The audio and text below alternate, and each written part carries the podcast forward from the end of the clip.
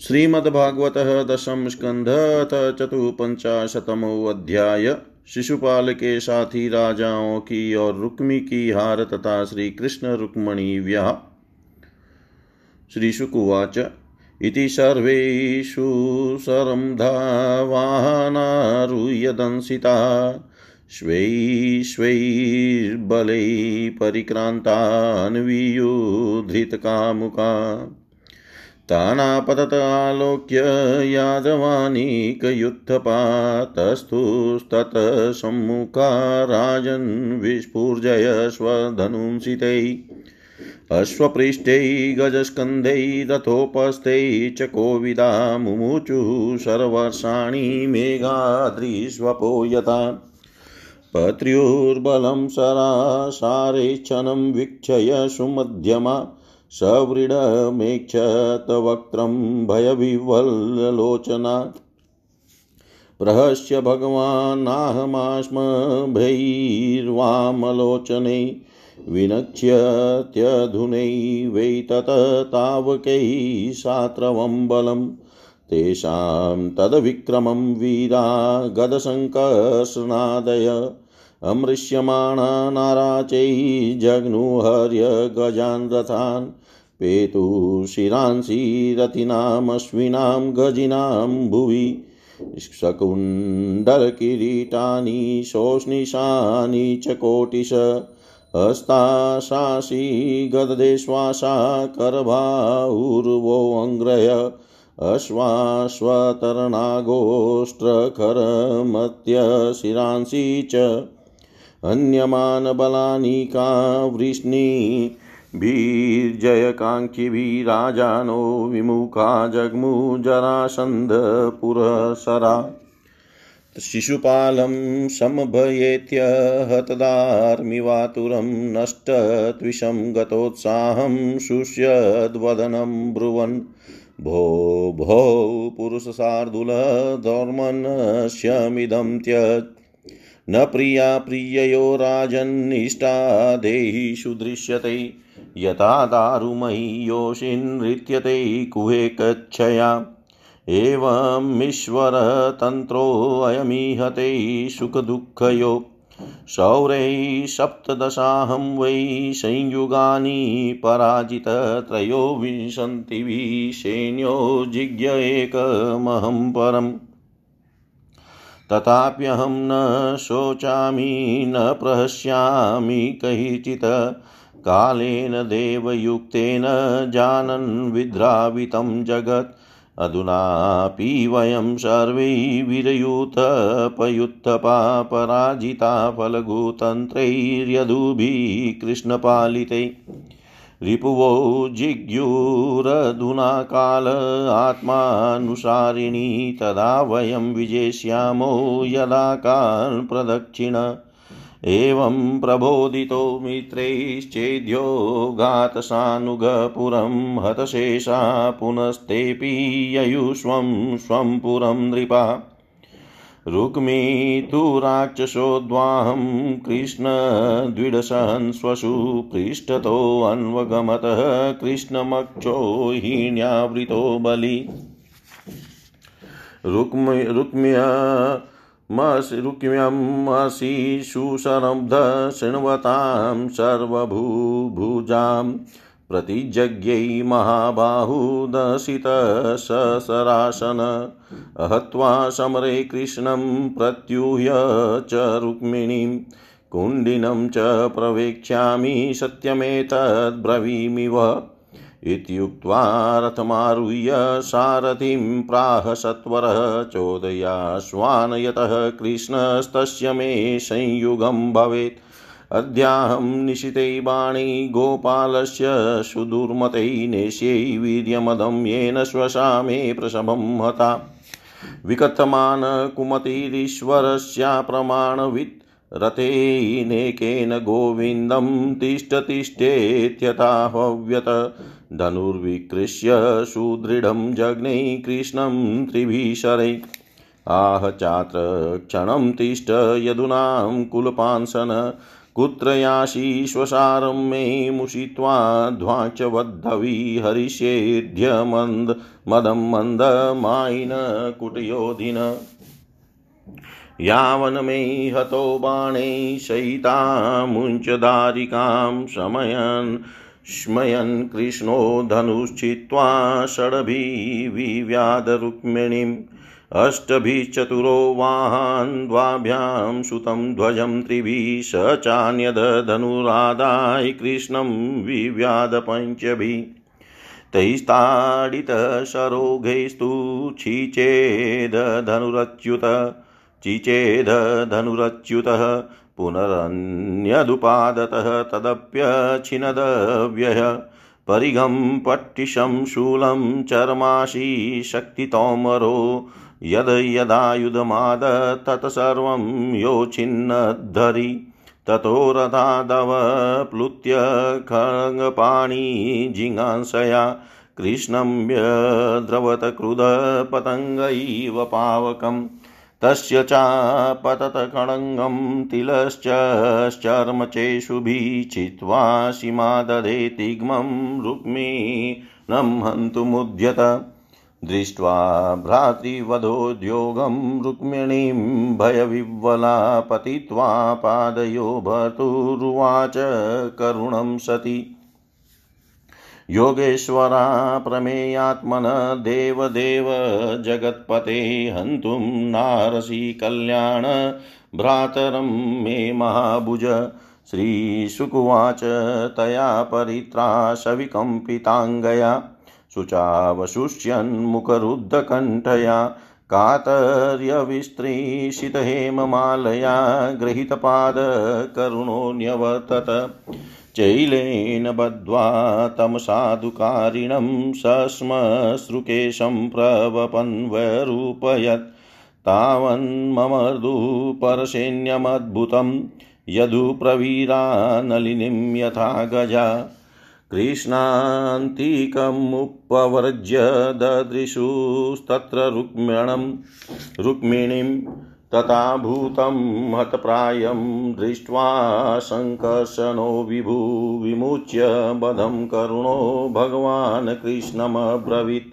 असाद्विदं त्वया कृष्ण कृतमस्म जुगुप्सितं वपनं श्मश्रुकेशानां वैरूप्यं सुहृदो वध मेवास्मान् साधव्यसूयेता भ्रातुवेरूप्यचिन्तया सुखदुःखदो न चान्योऽस्ति यत स्वकृतभुक्पुमान् बन्धुवदाहदोषोऽपि न बन्धो वद्धमहरति त्याज्य स्वेनेव दोषेण हत किं हन्यते पुनः।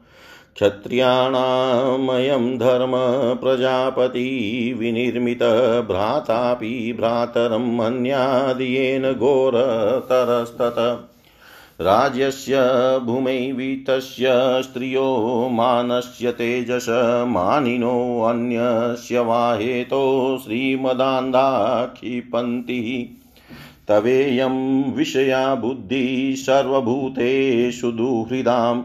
यन्मन्यसे सदा भद्रं सुहृदां भद्रम भद्रं ज्ञवत। आत्ममोहो नृणामेष कल्प्यते देवमायया सुहृददुहृदुदासीन इति देहात्ममानिनाम् एक एव परो यात्मा सर्वेषामपि देहिनां, नानेव गृह्यते मूढै यथा ज्योतिर्यथा नभ।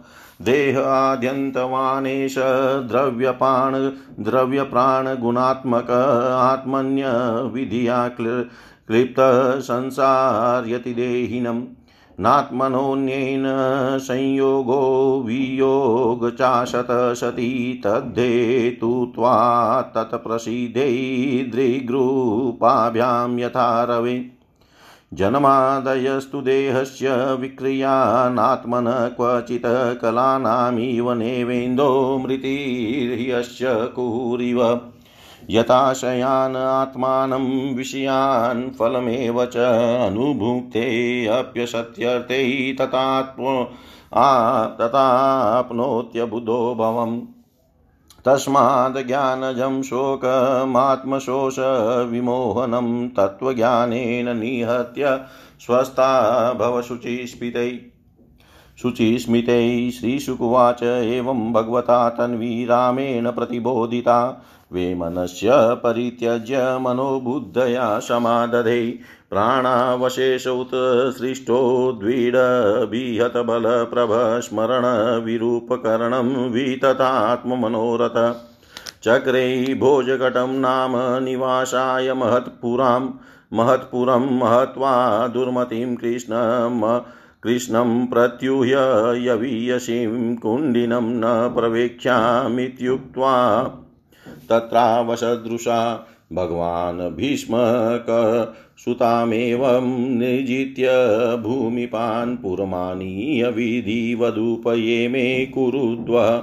तदा महोत्सवो नृणां यदुपुर्यां गृहे गृहे अभूदन्नन्यभावानां कृष्णे यदुपतो नृप।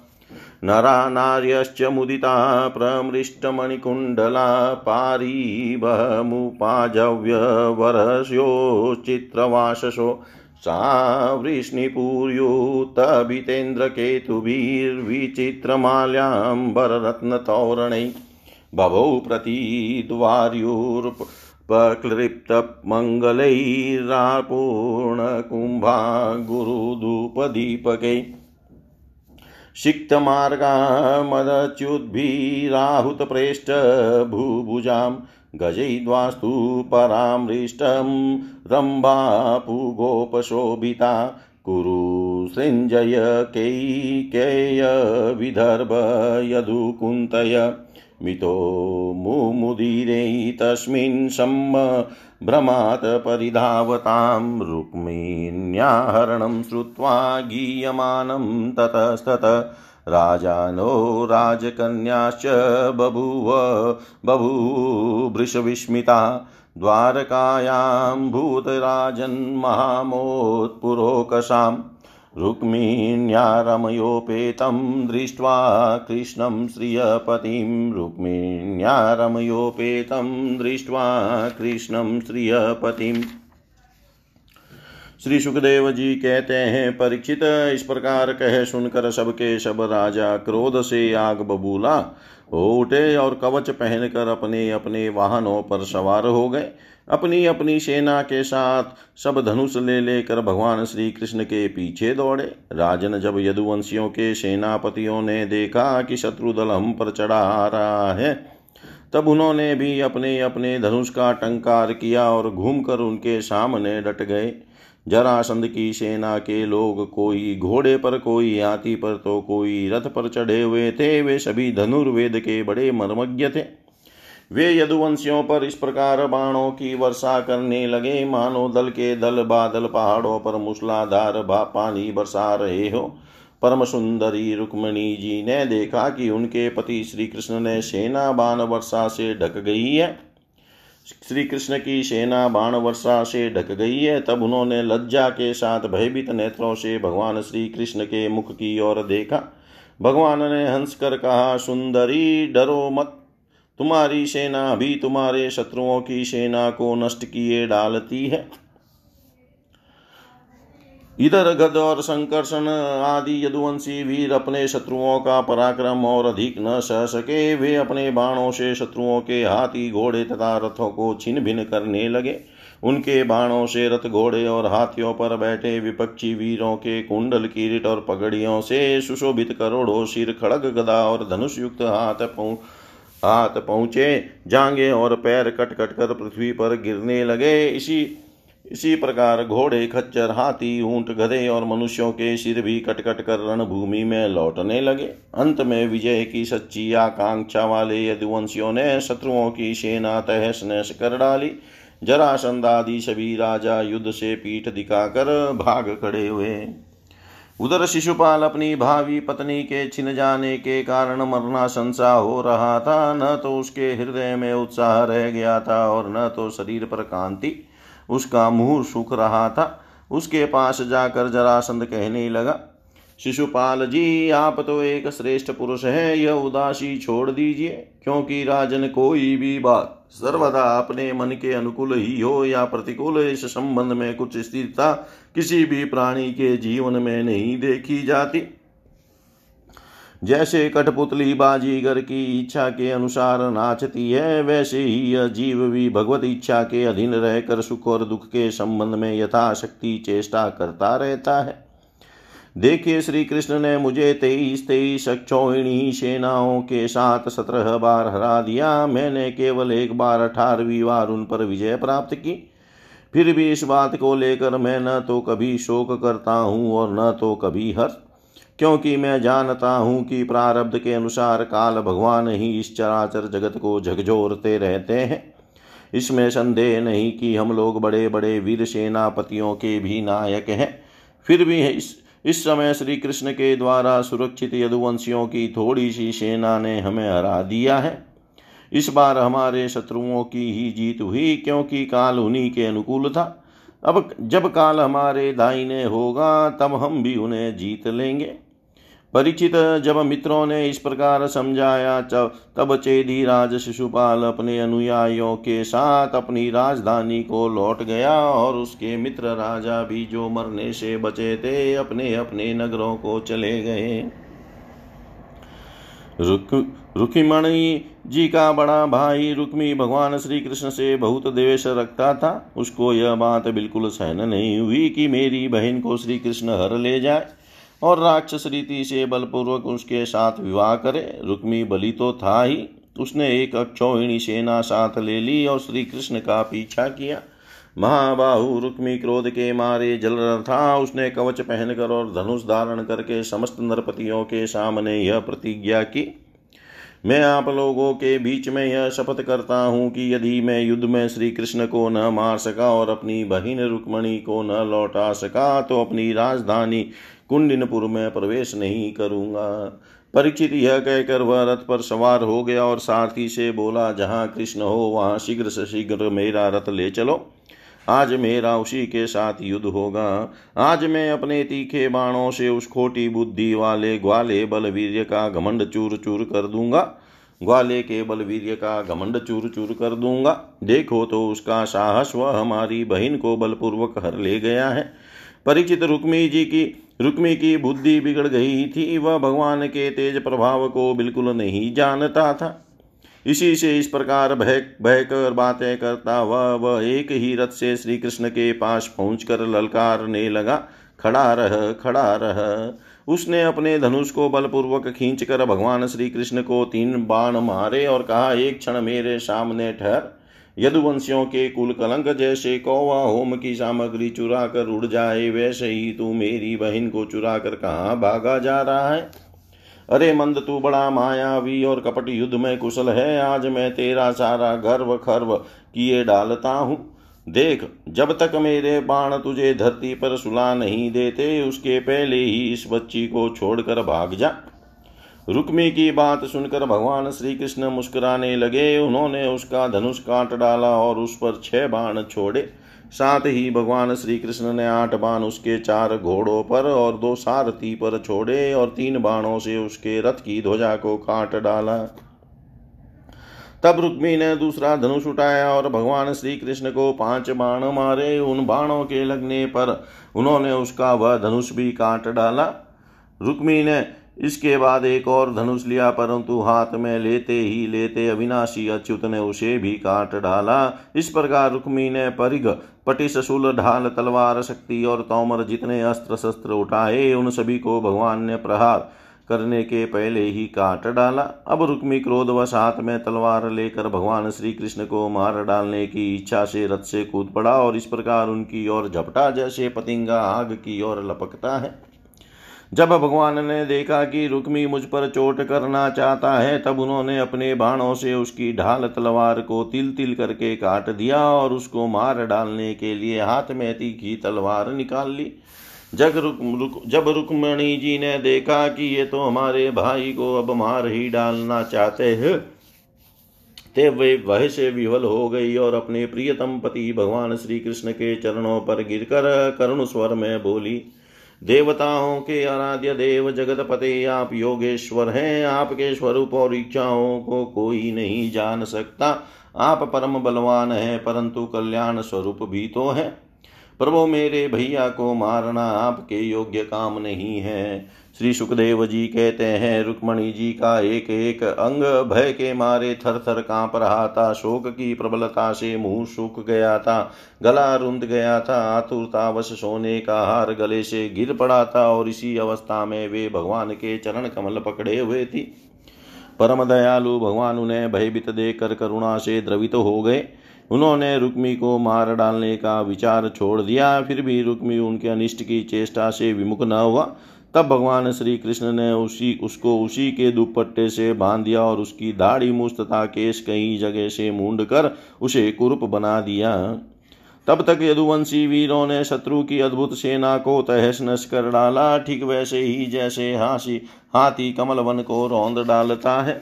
फिर वे लोग उधर से लौट कर श्री कृष्ण के पास आए तो देखा कि रुक्मी दुपट्टे से बंधा हुआ अधमरी अवस्था में पड़ा हुआ है। उसे देखकर सर्वशक्तिमान भगवान बलराम जी को बड़ी दया आई और उन्होंने उसके बंधन खोलकर उसे छोड़ दिया। तथा श्री कृष्ण से कहा, कृष्ण, तुमने यह अच्छा नहीं किया। यह निंदित कार्य हम लोगों के योग्य नहीं है। अपने संबंधी की दाढ़ी मूंड मूछ मूंड कर उसे कुरूप कर देना। यह तो एक प्रकार का वध ही है। इसके बाद बलराम जी ने रुक्मिणी को संबोधन करके कहा, साध्वी, तुम्हारे भाई का रूप विकृत कर दिया गया है। यह सोचकर हम लोगों से बुरा न मानना, क्योंकि जीव को सुख दुख देने वाला कोई दूसरा नहीं है। उसे तो अपने ही कर्म का फल भोगना पड़ता है। अब श्री कृष्ण से बोले, कृष्ण, यदि अपना सगा संबंधी वध करने योग्य अपराध करे तो भी अपने ही संबंधियों के द्वारा उसका मारा जाना उचित नहीं है। उसे छोड़ देना चाहिए। वह तो अपने अपराध से ही मर चुका है। मरे हुए को फिर क्या मारना? फिर रुक्मणी जिसे बोले साध्वी ब्रह्मा जी ने, क्षत्रियों का धर्म ही ऐसा बना दिया है कि सगा भाई भी अपने भाई को मार डालता है, इसलिए यह छात्र धर्म अत्यंत घोर है। इसके बाद श्री कृष्ण से बोले, भाई कृष्ण, यह ठीक है कि जो लोग धन के नशे में अंधे हो रहे हैं और अभिमानी हैं, वे राज्य पृथ्वी, पैसा, स्त्री, मान, तेज अथवा किसी और कारण से अपने बंधुओं का भी तिरस्कार कर दिया करते हैं।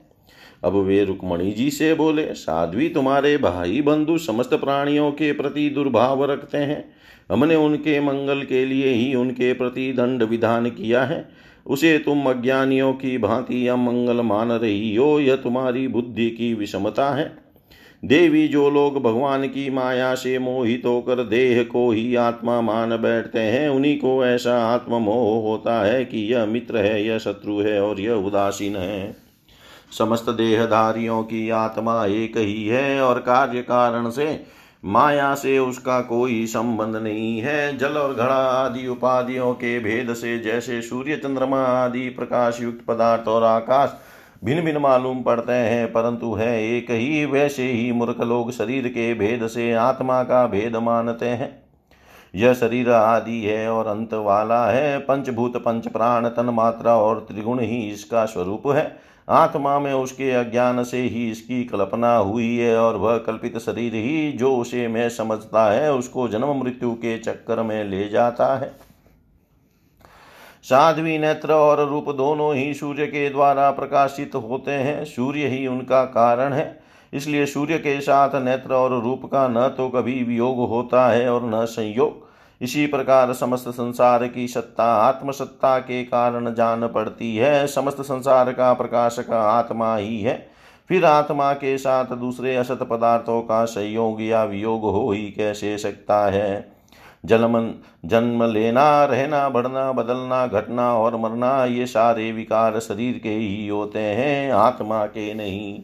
जैसे कृष्ण पक्ष में कलाओं का ही क्षय होता है, चंद्रमा का नहीं परंतु अमावास्या के दिन व्यवहार में लोग चंद्रमा का ही क्षय हुआ कहते सुनते हैं। वैसे ही जन्म, मृत्यु आदि सारे विकार शरीर के ही होते हैं। परंतु लोग उसे भ्रमवश अपना, अपने आत्मा का मान लेते हैं। जैसे सोया हुआ पुरुष किसी पदार्थ के न होने पर भी स्वप्न में भोक्ता भोग्य और भोग रूप फलों का अनुभव करता है। उसी प्रकार ज्ञानी लोग झूठ मूठ संसार चक्र का अनुभव करते हैं। इसलिए साध्वी अज्ञान के कारण होने वाले इस शोक को त्याग दो। यह शोक अंतकरण को मुरझा देता है, मोहित कर देता है, इसलिए इसे छोड़कर तुम अपने स्वरूप में स्थित हो जाओ। श्री सुखदेव जी कहते हैं, परिचित, जब बलराम जी ने इस प्रकार समझाया, तब परम सुंदरी रुक्मणी जी ने अपने मन का मैल मिटाकर विवेक बुद्धि से उसका समाधान किया। रुक्मी की सेना और उसके तेज का नाश हो चुका था। केवल प्राण बच रहे थे। उसके चित्त की सारी आशा, अभिलाषाएँ व्यर्थ हो चुकी थी और शत्रुओं ने अपमानित करके उसे छोड़ दिया था। उसे अपने विरूप किए जाने की कष्टदायक स्मृति भूल नहीं पाती थी। अतः उसने अपने रहने के लिए भोजकट नाम की एक बहुत बड़ी नगरी बसाई। उसने पहले ही यह प्रतिज्ञा कर ली थी कि दुर्बुद्धि कृष्ण को मारे बिना और अपनी छोटी बहन को लौटाए बिना मैं कुंडिनपुर में प्रवेश नहीं करूँगा। इसलिए क्रोध करके वह वहीं रहने लगा। परिचित भगवान श्री कृष्ण ने इस प्रकार सब राजाओं को जीत लिया और विदर्भ राजकुमारी रुक्मणी जी को द्वारका में लाकर उनका विधि पूर्वक पाणी ग्रहण किया।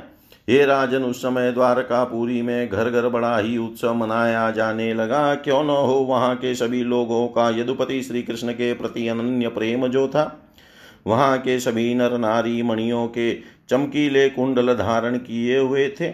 उन्होंने आनंद से भरकर चित्र विचित्र वस्त्र पहने, दूल्हा और दुल्हन को अनेकों भेंट की सामग्रियाँ उपहार में दी।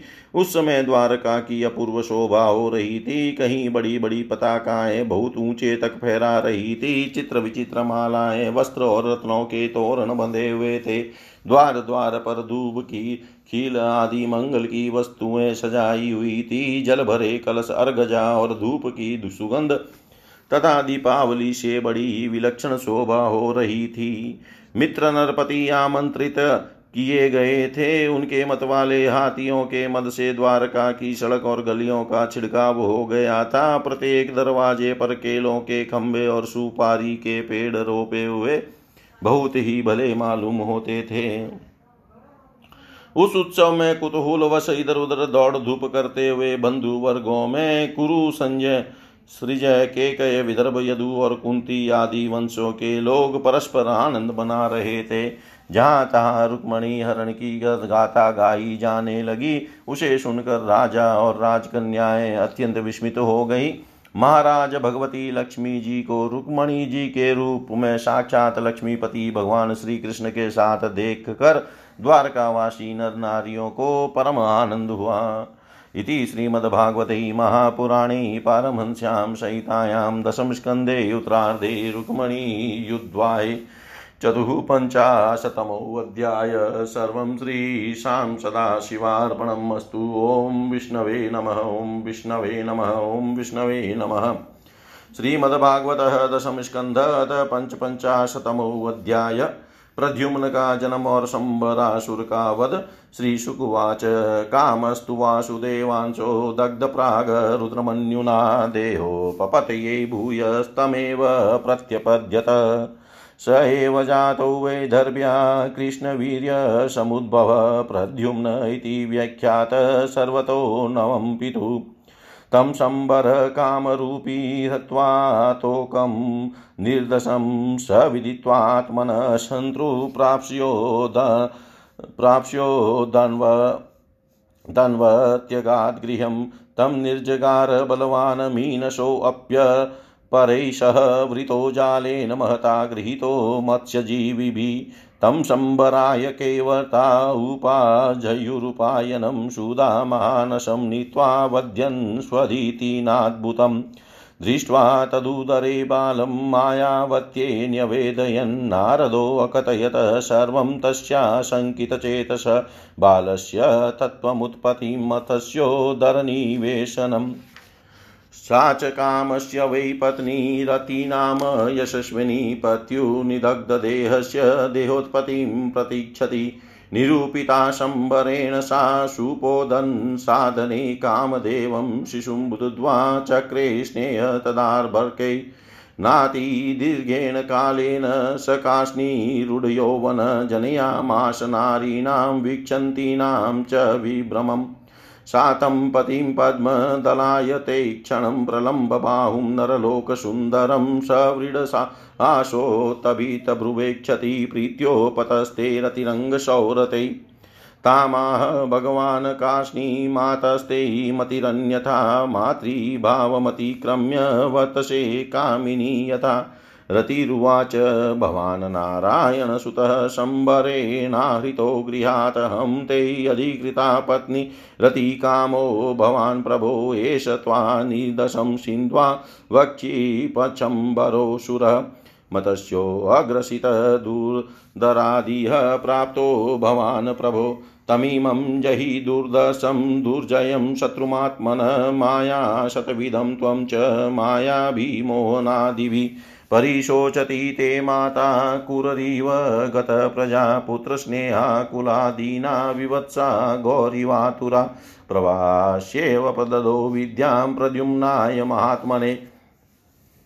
मायावती महामायां सर्वमायाविनाशिनीं स च शम्बरं भेत्य संयुगाय समाव्यतः विषयेस्तमा क्षेपै क्षिपन सञ्जनयन् कलिं सोऽधिक्षिप्तो दुर्वचोभिपादाहत इवोरगनिश्चक्रां गदापाणिरमर्षा ताम्रलोचन गदामाविद्यतरसा प्रद्युम्नाय महात्मने प्रक्षिप्य व्यनदनादं वज्रनिष्पेषनिष्ठुरम् तामापतन्तीं भगवान् प्रद्युम्नो गदया गदामपाश्य शत्रवे क्रुधः प्राणियोत प्राहिणोत स्वगदां नृपः स च मायां समाश्रित्य देतेयीमयदर्शितां मुमुचेस्त्रमयं वशं कार्ष्णो वेहाय सोऽसुर बाध्यमानोऽस्त्रवर्षेण रोक्मि नेयो महारथ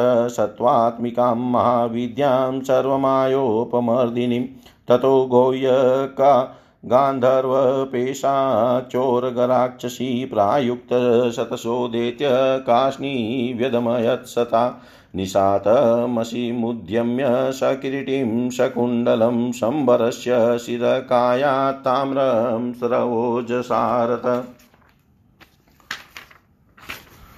आकीर्यमाणो दिविजैस्तुवद्भिः कुसुमोत्करे भार्ययां वरचारिण्या पुरं नीतो विहाय सा अन्तः राजन् ललनाशत्सङ्कुलं विवेशपत्न्या गगनाद विद्युतेव बलाहक तं दृष्ट्वा जलदश्यामं पितकौशेयवाशसं प्रलम्बबाहुं ताम्राक्षं सुस्मितं रुचिराननम् स्वलङ्कृतमुकाम्भोजं नीलवक्रालकालिभिः कृष्णं मत्वा स्त्रियो नीलील्युस्तत्र तत्र अवधार्य शनेरीश्वद्वै लक्षण्येन योषित उपजग्मु प्रमुदिता स स्त्रीरत्नं सुविस्मिता अथ तत्र अथ तत्राशितापाङ्गी वैदर्भी वल्गुभाषिणी अस्मरतः स्वसुतं नष्टं स्नेहस्नुतपयोधरा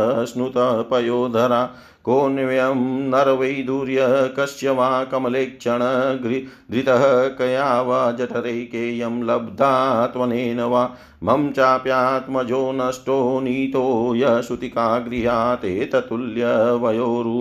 यदि जीवति कुत्रचित् कथं त्वनेन सम्प्राप्तं सारूप्यं साङ्गधन्वन आकृत्या वयवैगत्या स्वरहासावलोकने स एव वा भवेन्नूनं यो मे गर्भे धृतोर्भग अमुष्मिन प्रतिप्रीतिरधिका वाम स्फुरति मे भुज एवं मीमांसमानायां वैदर्भ्यां देवकीसुतदेव क्या देवक्यानकदुन्दुभ्यामूतं श्लोक आगमत विज्ञाताथोऽपि भगवास्तु स्निमास जनार्दन नारदोऽकथयत सर्वं शम्बराहरणादिकम् तच्छ्रुत्वा महदाश्चर्यं कृष्णान्तपुर्योषितभ्यनन्दन बहुनब्दान्नष्टं मृतमिवागतम्।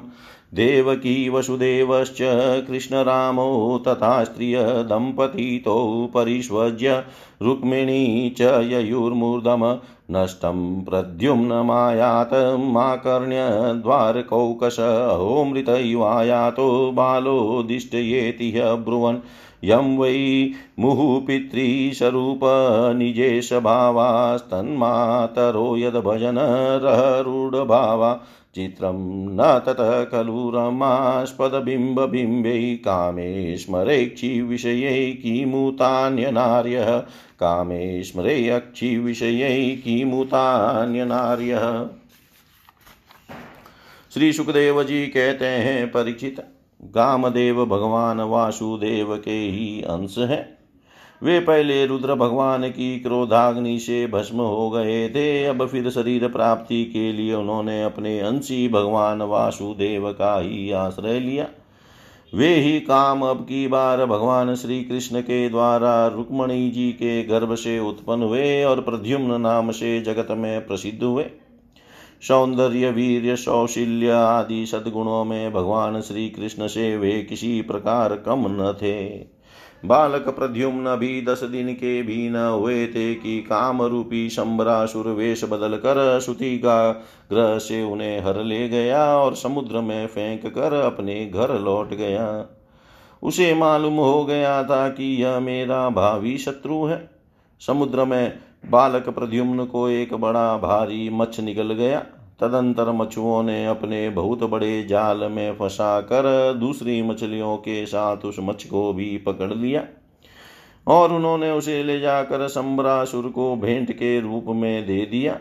सम्बरासुर के रसोई उसे, उस अद्भुत मच्छ को उठाकर रसोई घर में ले आए और कुलाड़ियों से उसे काटने लगे।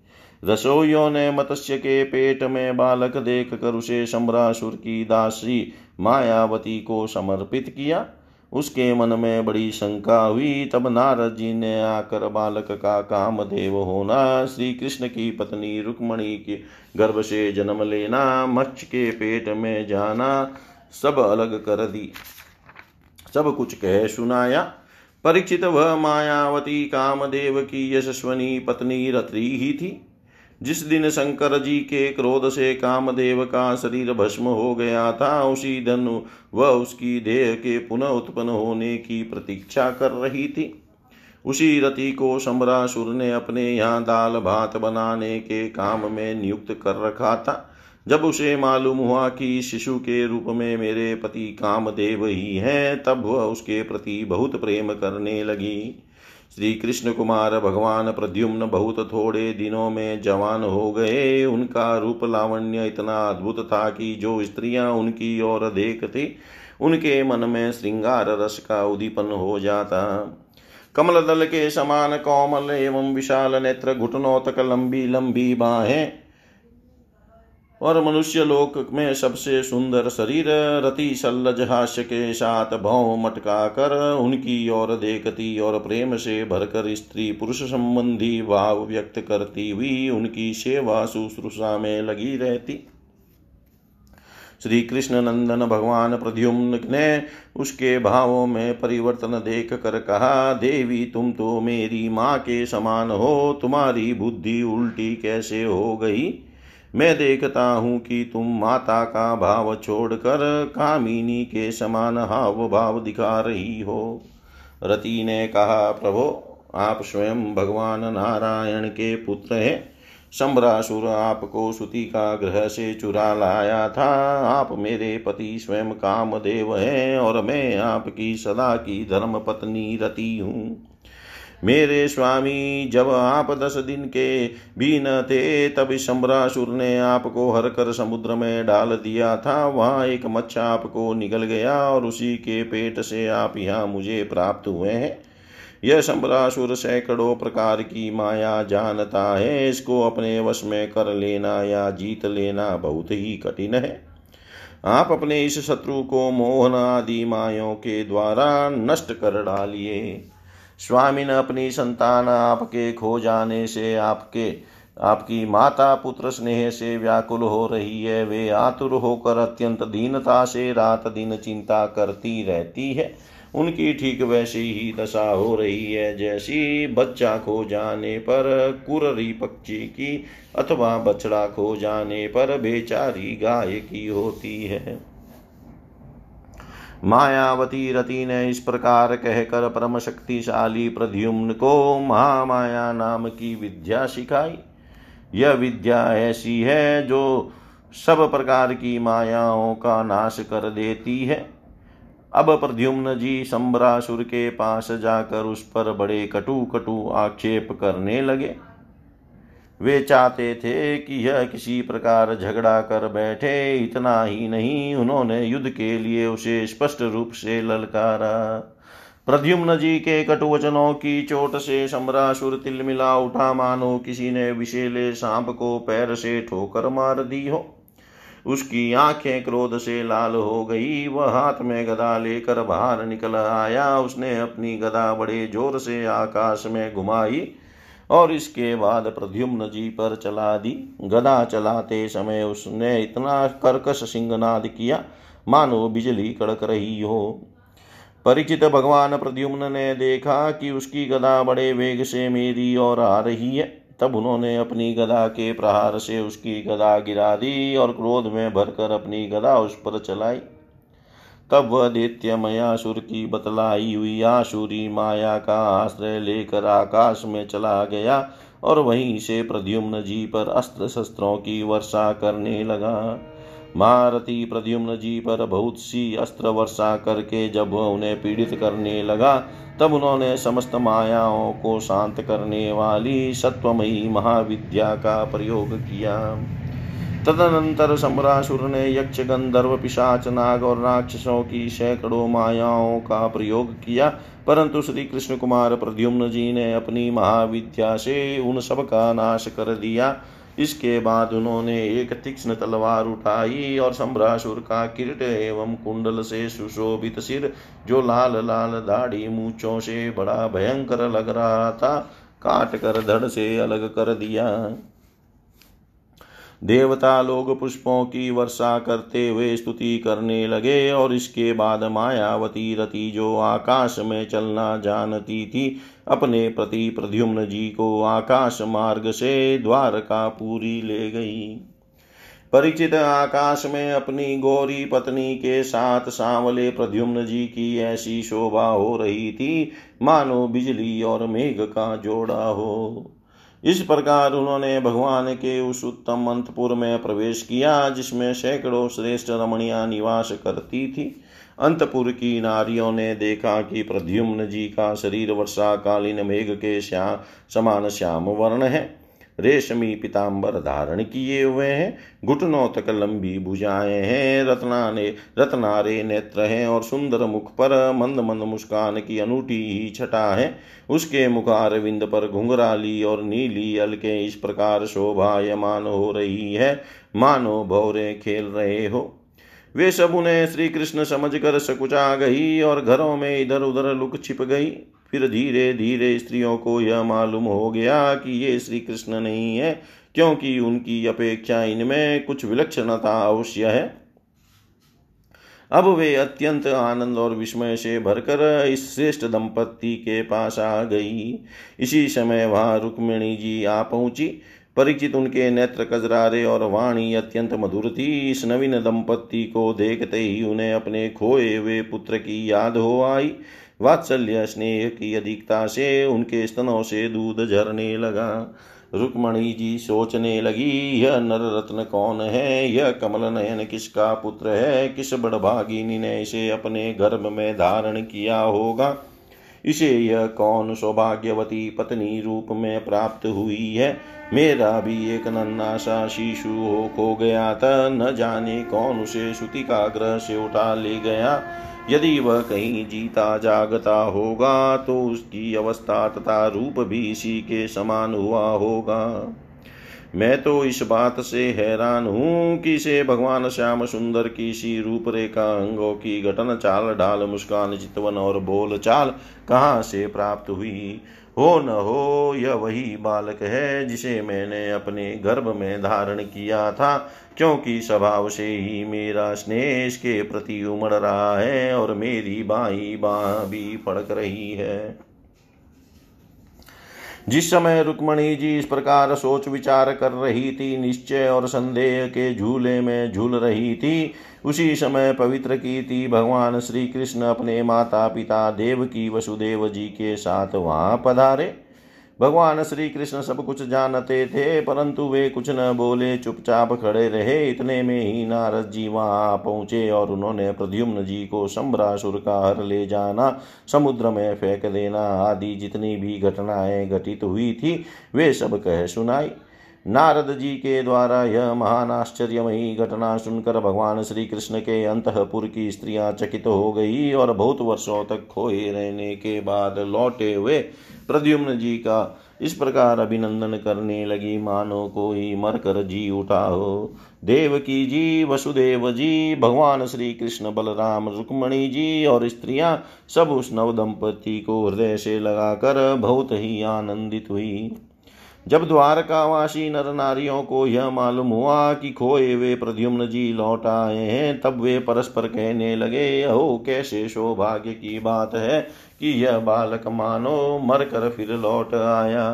परीक्षित प्रद्युम्न जी का रूप रंग भगवान श्री कृष्ण से इतना मिलता जुलता था कि उन्हें देख कर उनकी माताएँ भी उन्हें अपना पतिदेव श्री कृष्ण समझकर मधुर भाव में मग्न हो जाती थी। और उनके सामने से हटकर एकांत में चली जाती थी। श्री निकेतन भगवान के प्रतिबिंब स्वरूप कामावतार भगवान प्रद्युम्न के दिख जाने पर ऐसा होना कोई आश्चर्य की बात नहीं है। फिर उन्हें देख कर दूसरी स्त्रियों की विचित्र दशा हो जाती थी। इसमें तो कहना ही क्या है? इति श्रीमद्भागवते महापुराणे पारमश्यां सहितायां दशमस्कन्धे उत्तरार्धे प्रद्युम्नोत्पत्तिनिरूपणम् नाम पंच पञ्चपञ्चाशतमोऽध्याय सर्वं श्रीशां सदाशिवार्पणम् अस्तु। ॐ विष्णवे नमः, ॐ विष्णवे नमः, ॐ विष्णवे नमः।